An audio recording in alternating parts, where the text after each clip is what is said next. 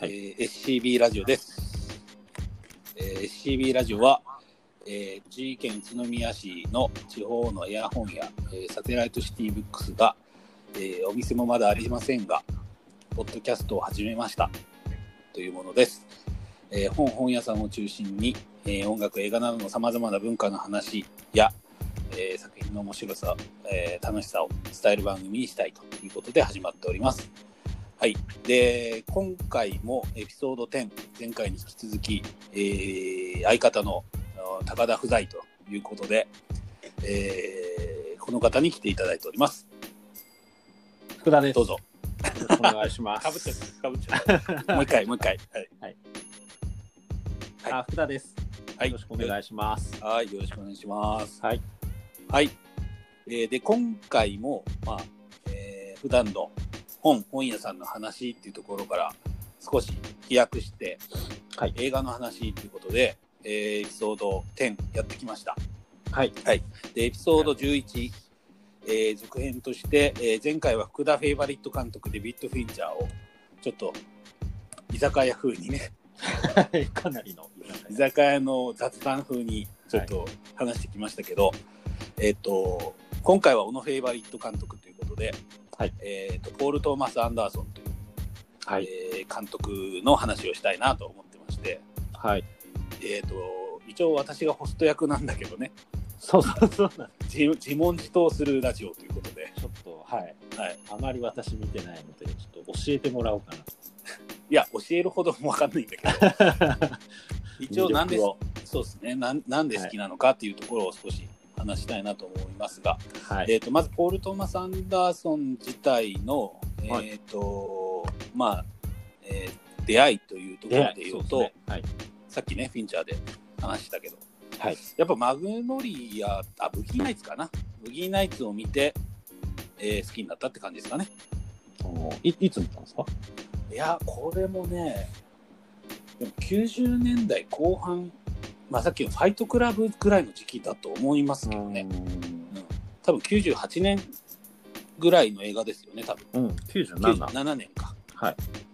当時なんかえっ、とダフトパンクっていうねうん。はいはい。グループとかもいてなんか全然関係ないけどうん なんかそんなかそういうちょっと年代で覚えてる感じですねあのーダフトパンクのファーストアルバムが出た時ブギーナイツもやってたなっていううんえ、これ劇場に？あ劇場じゃないな多分。劇場には行ってないな。レンタルとかで。多分。うん。だと思います、はい、なるほど。で、はい。あのフェイバリットにあげといて申し訳ないんだけど、うん。えっ、とほとんどちょっと昔すぎてうん。はい。あの覚えてないんで、えっとはいはい。一応2作品だけ見直してきたっていうのがあって。特そのに作品を。特にまあちょっとはい。わかんないけど、ランダムにピックアップして2作品ということで、はい。えー見てきましたということで、まあ、出会いはブーギーナイツとかを見たところからマグノリアはい。を見たところかなと思うんですけど、えー、とまず、まあ、マグノリアで言うとやっぱり音楽との、まあ、接近というか、まずジョン・ブライオンっていう人がいて、はい。この人が音楽をやってるんだけど、はいまあ映画もそうだけどその、ね、音楽としてもこの人がプロデュースというか参加してるアーティストで、まあ、90年代後半から2000年代初頭ぐらいのアメリカの、うん。えーシンガーソングライター系ですかねエリオット・スミスとかルーファス・ウェインライトとかいう人たちも並行して聴いてて、はいはい。でそそこからエイミー・マンって人もいるんだけど、はいそのエイミー・マンがマグノリアの曲なんつうのねそのサントラっていうかをやっていたっていうのも、えーこの時期の好きになった要因かなと思思いま。す。はい、っていう出会いでなるほど。やってました。で、はいまあちょっとねこれ作家として何で好きかっていうのはちょっと、まあ、やっていきたいんですけど、うんまずなんかでも好きな人にもうちょっと教えてほしいなっていうのもあってでこの人ってかなりの映画好き映画教はい。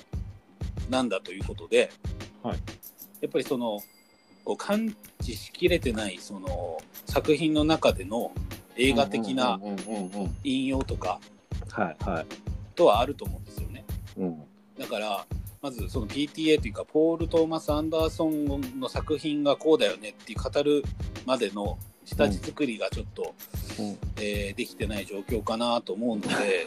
それはもう俺もでしょ。あそうかな。でもそうなんかね見ててあ。ちょっとそういう感想を得たんですよ、はいはいはい。うん、シネフィルだからこそのうん。なんか撮り方とかこれはあのタランティーノとかもね、うん。そうだけど。うん。でやっぱ映画っていろいろななんかなんていうんだろうな芸術としてもすごいいろんな作品あるじゃないですか。うん。でその映画の中での一つの、えーものとして映画ってどうなんですかね？もう生まれて何年ぐらいなんですか？いやー、100年だぐらい。いや、以上じゃないですか？150年？そんな経ってねえか。だってユニバーサルとかがなんかやってませんでしたっけ？からその百何十年。の歴史があってうん。でそこ時代時代でやっぱり作品のなんかなんつうのかねアップデートをしてきたみたいなところがあるじゃないですか。うん。で、まあ、引用論的なところでこれウィキペディアでちょっとね見てきたんだけど、えっ、と芸芸術家で、まあ、現代アートの芸術家でマルセル・デュシャンって人がいて、はいまあ、レディメイドっていうね言葉を作ってうん「えー便器に泉」という作品をつけあのつけて作品名をつけて、うん。えーっていうところで、まあ、現代アートの始祖みたいなね方なんだけど、えっ、と、まあ、芸術は過去の遺産とかね、引用の織物である。うん。ことで、オリジナリティとかね、そういうものはないんだと、うん。うん。引用論っていうので言ってて、で、えーこれ音楽とかもそうかなと思ってて、うん。そもそも、その、ビートルズがつね、影響を受けた人たちのことってあんまり、まあ、音楽好きな人ならわかるけども、うん。うん。まあ、そのロックンロール的なところとエブリー・ブラザーズっていう、その兄弟のあの和製の新なんていうんですかねアーティストがいてはいはい。それをドッキングさせて作ったとかビートルズがあのの音楽のうん。特徴となる部分っていうのは実はビートルズが作ったんじゃないみたいな。ところもあるんですよ。はいはいはいはい。でその引用の折り重なりによってビートルズのサウンドの特徴性みたいのが出てきたっていうので言うと、えっと、映画においてもそうそういう部分すげえあるのかなと思ってて、うん。うん。これは文学とか美術とかね音楽とかに当てはまる、うん。だからもっと映画見なくちゃねっていう感性を上げていきましょうっていう話をちょっとき、あのこの映画の良さを語る前に 共有しときたいテーマテーマああ、テーマ？うん、かなと思いましたっていうはい。ところですね。はい。はい。はい。はい。っていうことで。で、一応2作品見てきたんだけど、はい。えっ、と、まず1つ目がパンチドランクラブという2002年の作品と、はいはい。あとザ・マスターっていう2012年に出た、えー作品の2作品をもう一回ちょっと、もう一回見たことは、まあ一回か何回か見たことあるんだけど、えーもう一回ちょっと、この回のために見直してみましたので、見直して。はい。で、そうしたらですね、まずパンチドランクラブの後にマスター見たのかな？うん。なんだけど、いや、マスター見た後だと、うんちょっとパンチドランクラブがなんかちょっと普通に思えるというか、なんか映画らしい映画だなみたいな。あーあ、パンチドランクラブが。そうそうそう。で、ブギーナイツ、マグノリア、パンチドランクラブっていう多分時間の流れなんだけど、うここまでは映画好きっていうか、コートマス別に好きじゃなくても楽しめるんですよ、普通に。うんうんうん。あの、映画として。映画として。そもそもパンチドランクラブ自体は90分ぐらいかな、1時間半ぐらいなんそうで。ですね。95分。なんで、はい。まあ、パンチドランクラブも多分この当時、めっちゃ流行りましたけどね。あ、流行ったんだね。うん、流行った流行った。あ、流行ったんだね。そこまでは感知してなかった。当時さ、うんその、出た監督として、えっとね、スパイク・ジョーンズとか、好きだったんですよね、2000年代初頭のその雑誌のリラックスみたいなとこに取り上げられるような、うん。えっ、とあなんだ映画監督、うん。新進気鋭の映画監督の一人みたいな感じで。うん。あのポール・トーマスの存在は知ったんですけど、うん。うん。なんかもう一回見直してみるとあ普通の映画として面白いなっていううん。思いました。でパンチが？うんパンチドランクラブ。うん。はいはい。でえっ、となんかね見たことあるこない。れない。ないです。ないです。ない中ちょっと喋るのあれだけど 見てきてくださいね。っていう。見ます。でこれまあネタバレでもなんでもないんだけど最初のシーンで主人まあアダム・サンドラーが出てるのねこれ。うんうん。アダム・サンドラーがこう工場みたいなところに勤めててで工場から出る。の、はい。歩いて。でそれをカメラがずーっと追ってくんだけどでこうなんだろうな。道路に出るのね。でっかい幹線道路じゃないんだけどなんか道路に出た時に、うん。ボーンって車が走ってくるのね、で車がダーンって事故るの。で横転するの。はい。それの意味が何だか分かんないああそれ見て。はわかんない。多分ね CG とかも多少使ってんのかな。本当に撮ってないと思うんだけど、うんうんうん。これ最初パンチラドラクラブを見た時にうん。何なんだろうこの映画は？みたいな。ああはいはいはい。つかみから。つかみからなうん。でなんかその後トラックが止まってうん。ダーンってなんかなんかちょっとおもちゃのピアノみたいななんて言うんだろうねあれ名前。の置いてくんだよバシって、うんそれの登場の意味もよくわかんないんだけど っていうちょっとおかしな 映画っていう。へえ。おかしすぎて全然話聞いてるだけじゃなんか、え見ようかなってならない。見ようかなってならない。なってよ。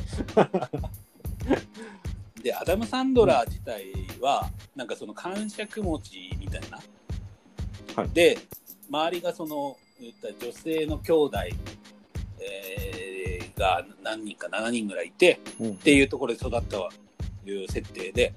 うん。で何かちょっと気にならないことがあるとそのなんか物を破壊したりするっていう性格のねうんうん。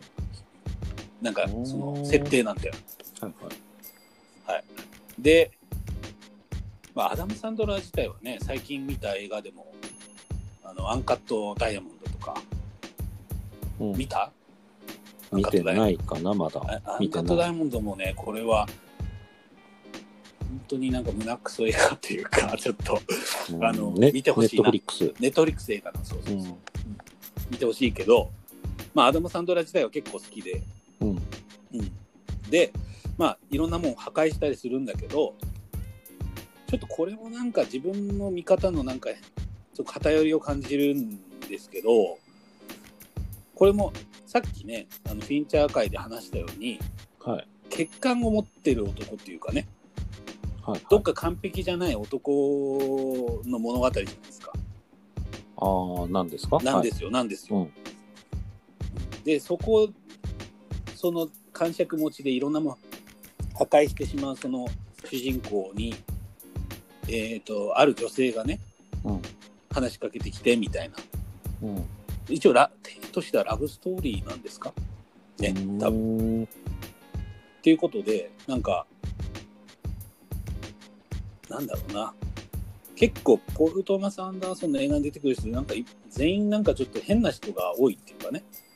うんなんかちょっとなんか外れてる人っていうのが多いかなと思うしでその、まあ、恋人になるのかな？そのリ,、うん。リサっけな？リサっていう方がいて、うんその人はなんかその暴力性とかがねちょっと出ちゃったりしてもこうなんかそのアダム・サンドラーのことを見放さないみたいな。うんうん女女性もうん、いえ暴力的ってこと？や女性は違う違う、うん。女性はすごい普通のあなんていうのあのいい感じの女性なんだけど。じゃない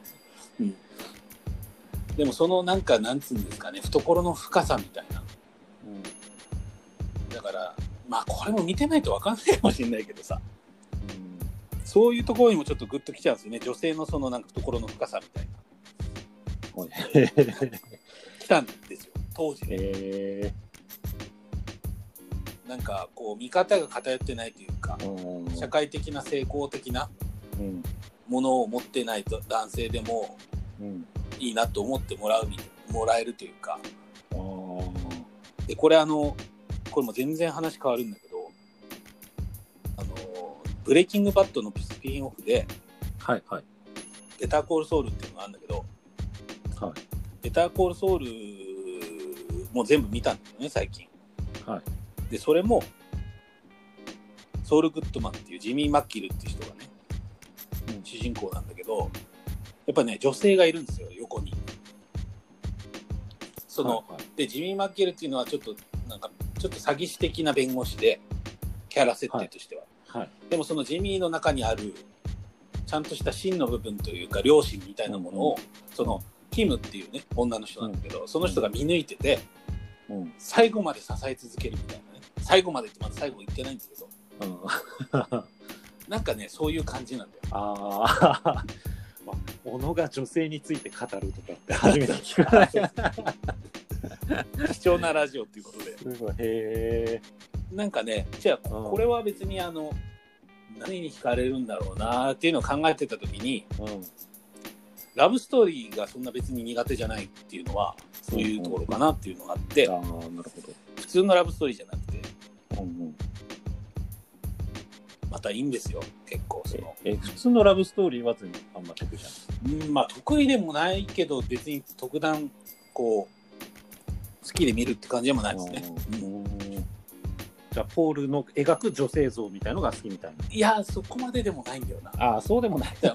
だあの言ったらこのなうん。作品のそのしねなんていうんですかねこのシネマグラフィーというかの中で別にパンチドランクがちょっとなんか変なんですよね。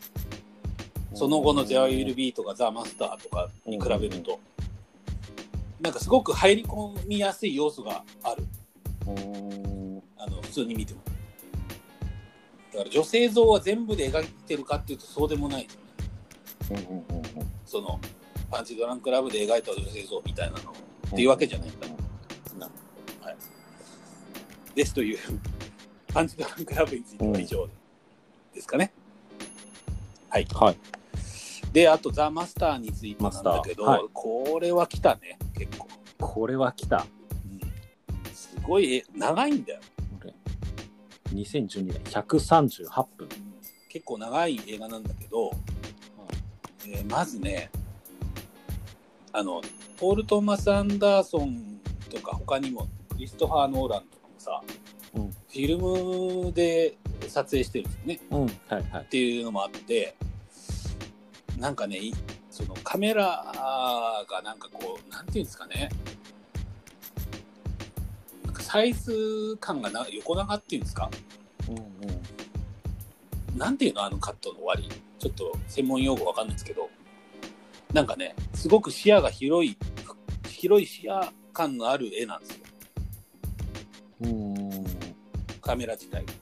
はいはいはい。で、えっ、と、普通に、その、うんまあ、ホアキン・フェニックスがね、主演っていうかで出てるんだけど、これあるシーンで、ホアキン・はいフェニックスが、その、フィリップ、なんだっけ、シーモア・ホフマン。シーモア・ホフマうんンのザ・マスターって言われてるし、えっ、と、フィリップ・シーモア・ホフマンのうん船があるんだけど、船に乗り込むシーンみたいのがあるのよ。うん。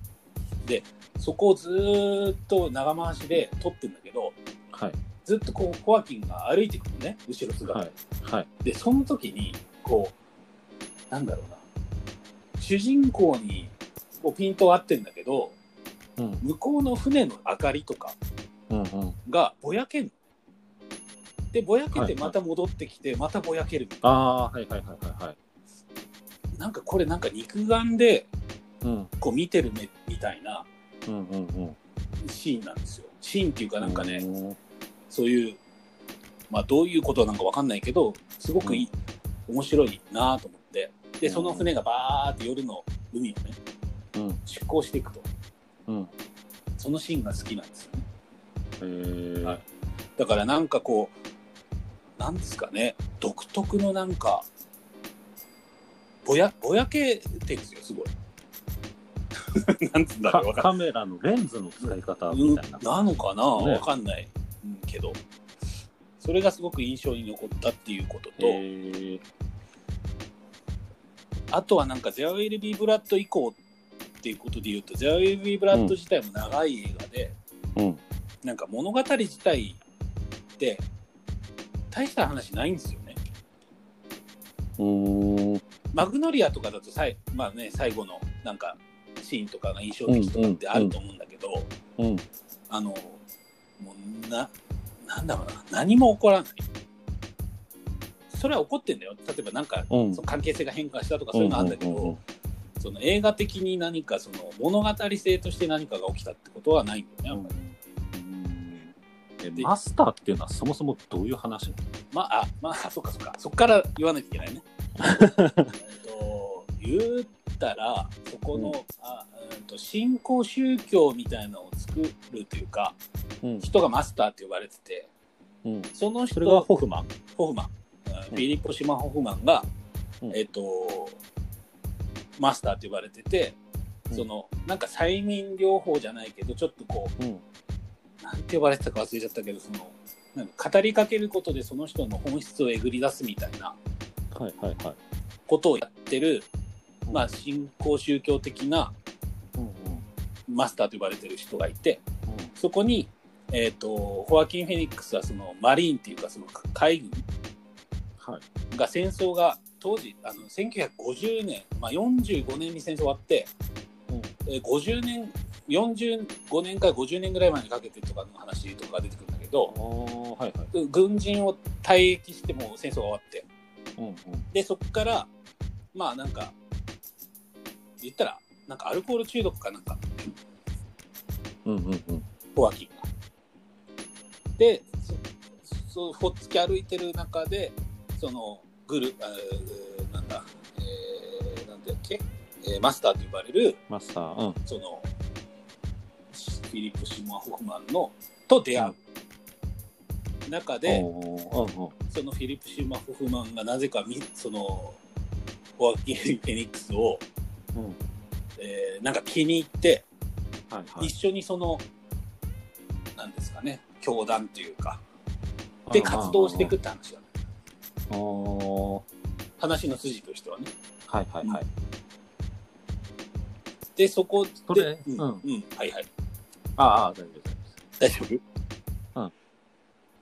で、その数字の中で、その、二人の関係性がどう変わっていくかとか、うん二、人との、二人とのその、なんつうの、心理的なやりとりとか、うん。っていうのを描いていく感じだね。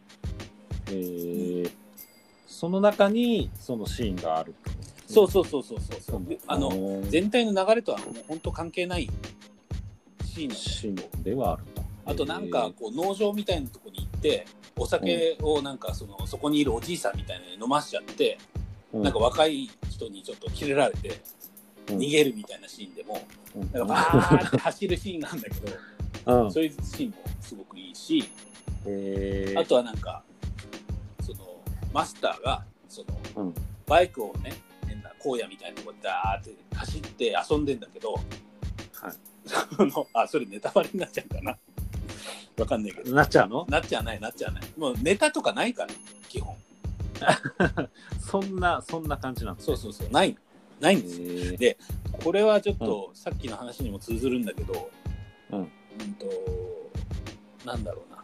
物語が面白いとかっていうのがあんまり関心ないんですよね、うん。うんうん。でさっき言ったフィンチャーで言うとなんかその わかんないけど上からずーっと水滴が垂れてくるみたいなのを追っかけて、うん。カメラが追ってるみたいな。普段見えないみたいな、うんうんそういうところに面白さを感じちゃうっていうのと一緒でうんうんうん。さっきのそのぼやけのうんうん。とかに はいはいはい。朝焼けのシーンとかそういうのもなんかこうんう肉眼でこう自分が感じてるようなうんうん。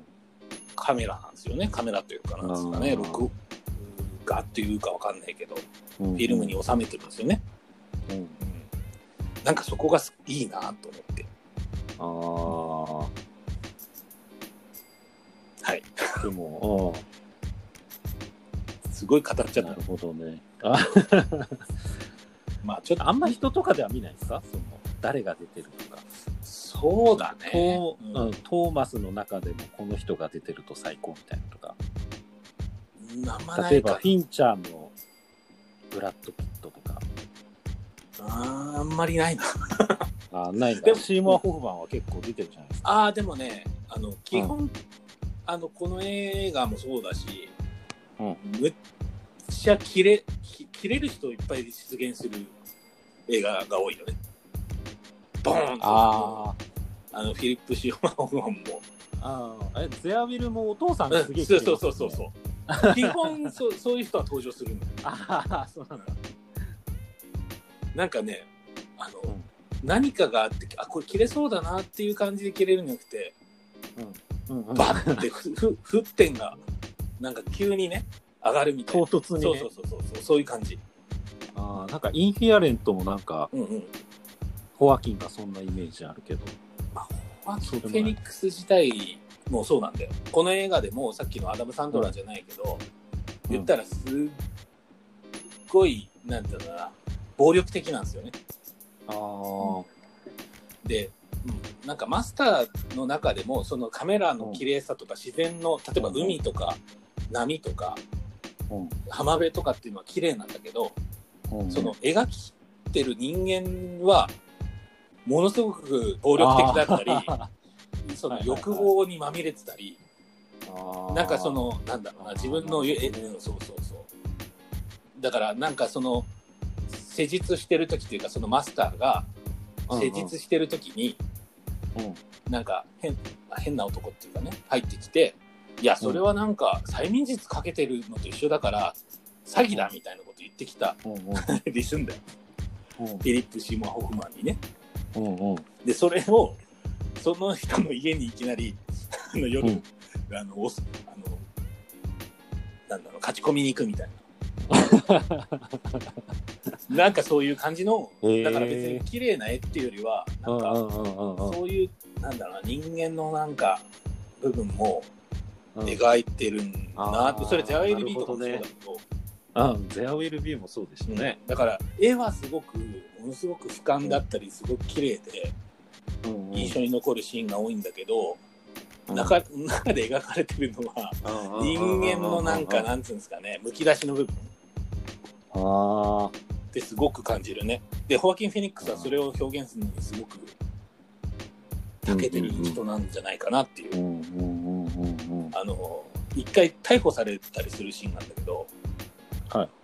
あのこれ話していいかな？見る見一応見てね、あのあ、いいですよ。ネタバレとかないんで基本。あの、うん、はい。ドッグ棒みたいに入れられるんだよ、うん。そのホフマンと。ホワキンはいでそこの中で壁越しで鉄格子越しで話すんだけど、うんうん。あの、はい独房ってさ便所ついてんじうん、はい。ゃんあの便器が。うん、便器便だけの。便座が、うん。それが陶器なのね。多分陶器だと思うんだけど、それを思いっきり破壊するっていうシーンがあって、あすごいなっていう。それ見て ぜひ。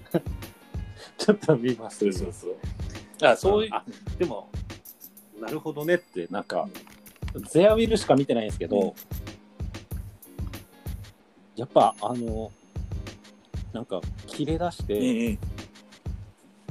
あの、ポール・ダノって男が血まみれに、な すげえ衝撃だったのは、記憶に、そこがやっぱすごい記憶にある映画だったから、だからそこだけで見ちゃうとなんか、なんかもうものすごくなんか暴力的でバイオレンス描いてるって言うんだけど、うん。なんかそういうことでもないんだよなと思いながら、あなんか好きな人のそういう話聞いたらなんかちょっと見方変わりそうな気がするねでも。ちょっとなんかレンズっていうか構図とかによって見てみてほしいな、なんか変な感じするから、えでー、ちょっと、うん、っていうのとそれは。うん。やっぱりちょっとあの JLB 以降ねちょっと長くなってきてるっていうのもあるし、マスターもそうだしなんかうん。演出とかじゃない部分での人人間の人生描いていくみたいな感じがあるのかなと思って、いやうん。それこそフィンチャーとかさ昔流行ったので言うとガイ・リッチーとかさうんうん。ああいう編集のなんかかっこよさのスタイリッシュさと、うんうんだとしたら、まあなんかすごい対極にある作品だなと思ってて。で、そのさっきのあの物語がちょっとあんまりどうでもいいよって話については、まずインヒャレント・バイスっていうのは LA バイスっていう、えートマス・ピンチョンっていうね、アメリカのすごい覆面作家っていうかめちゃめちゃ有名な作家がいて、うん。その人の小説の原作なんだけどこの人の物語も、うん、あの基本いろんな著書あるんだけど引用の織物みたいな小説なんだよ、だからまああーエエレーバイス以外の小説もそうなんだけど、そのなんだろう引用を分かってないと読めないって。で俺も何冊かそのうん。重力の虹とか読んだりしてるんだけど、うん。ちょっとやっぱりもうちょっといろんなものを読み進めていかないとダメだなっていう作品。あだからそもそもその原作からしてーなんか一つのストーリーを描こうという監督ではないんじゃないかな。まあだからその全体を通してうん。例えばその父親との関係性を描くとかうんうんうんうん。なんだろうな。そういうのを人生一人の男の人生を描くみたいなうん。ところなのかもしれないなと思って。あっていう面白さを感じたポール・トーマス・アンダーソンです。ーなるほど、はい。この人まだ引退とかしてない？そうそうそうそう。だから、あの、すごくし、あの、もしかしたらものすごく幸せない時代に生きてるなと思うのは、そのポール・トーマス・アンダーソンとか、今度クリストファー・ノーランの新作とか、まあ、うん。タランティーノってどうなんですか？どどうっていうのは？次回作とかあんの？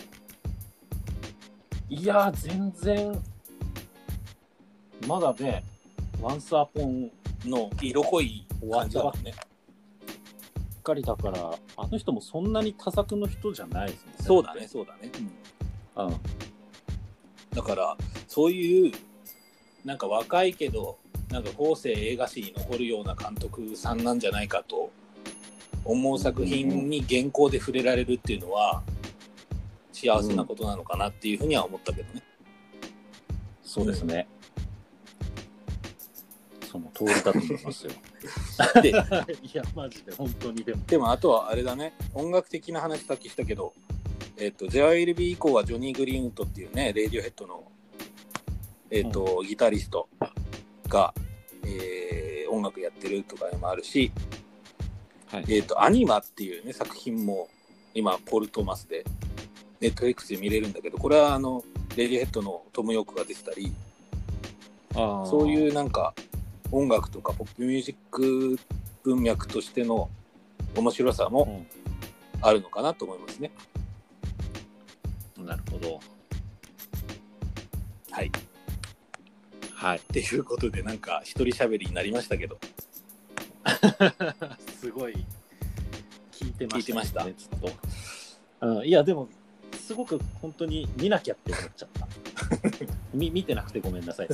まあそうだね、ちょっと時間もね、あれだ。うん。そう。あと、そうこれきっかけでいろいろ見てもらえればなって思いますし、ホアキン・フェニックスの、ね、猫背っていうのと、うん。あのね、腰に手やるっていうのが結構ね、あるんです。あそれがなんかいいから見て。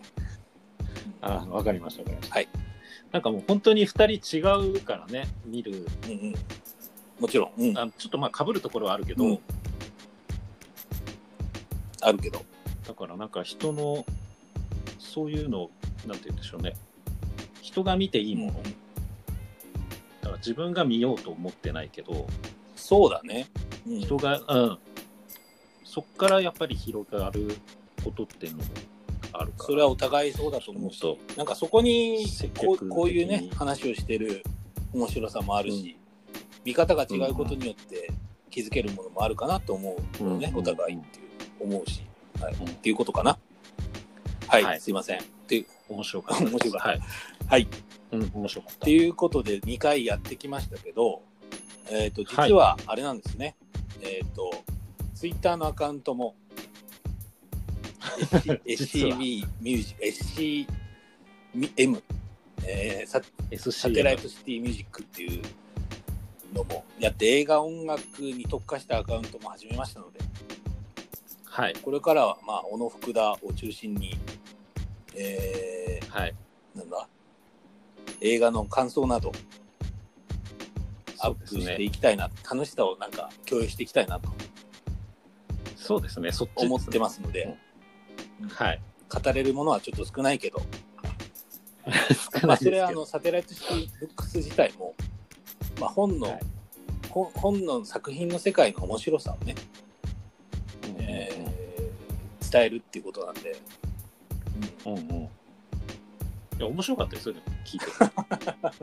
うんリスナーリスナーとして。普通、普通に、うん。ありがとうございます、はい。普通に笑いながら聞いてました。ねまあ、それはね知ってるっていうのはあるかもしれないけどあまあまあまあまあ。ねでまあそれもツイッターのアカウントも、もし聞いた方がいらっしゃったらフォローしていただきたいなと思います。でえっ、と、映画界ねこれ1回でちょっと終わりにするのもったいないなと思うのでえっ、といや話したいテーマとかありますか？話したいテーマ。まあでも、映画のことについて喋ることってあまり機会がなくて、ああ意外と。そうだね。うん。なんか、おすすめありますかで、こういうの面白いよっていうのはあるけど、意外となんか自分の好きな映画についてこんなに喋るってないから、なんか別に、次見たい映画っていうので、お互い気になってるのをそうだね。ちょっと、はい。紹介して紹介していきたいなみ見て、うんうん。いければとじゃあ思いますけど。あれだね、はい。えっ、と一応2つ軸としてはい。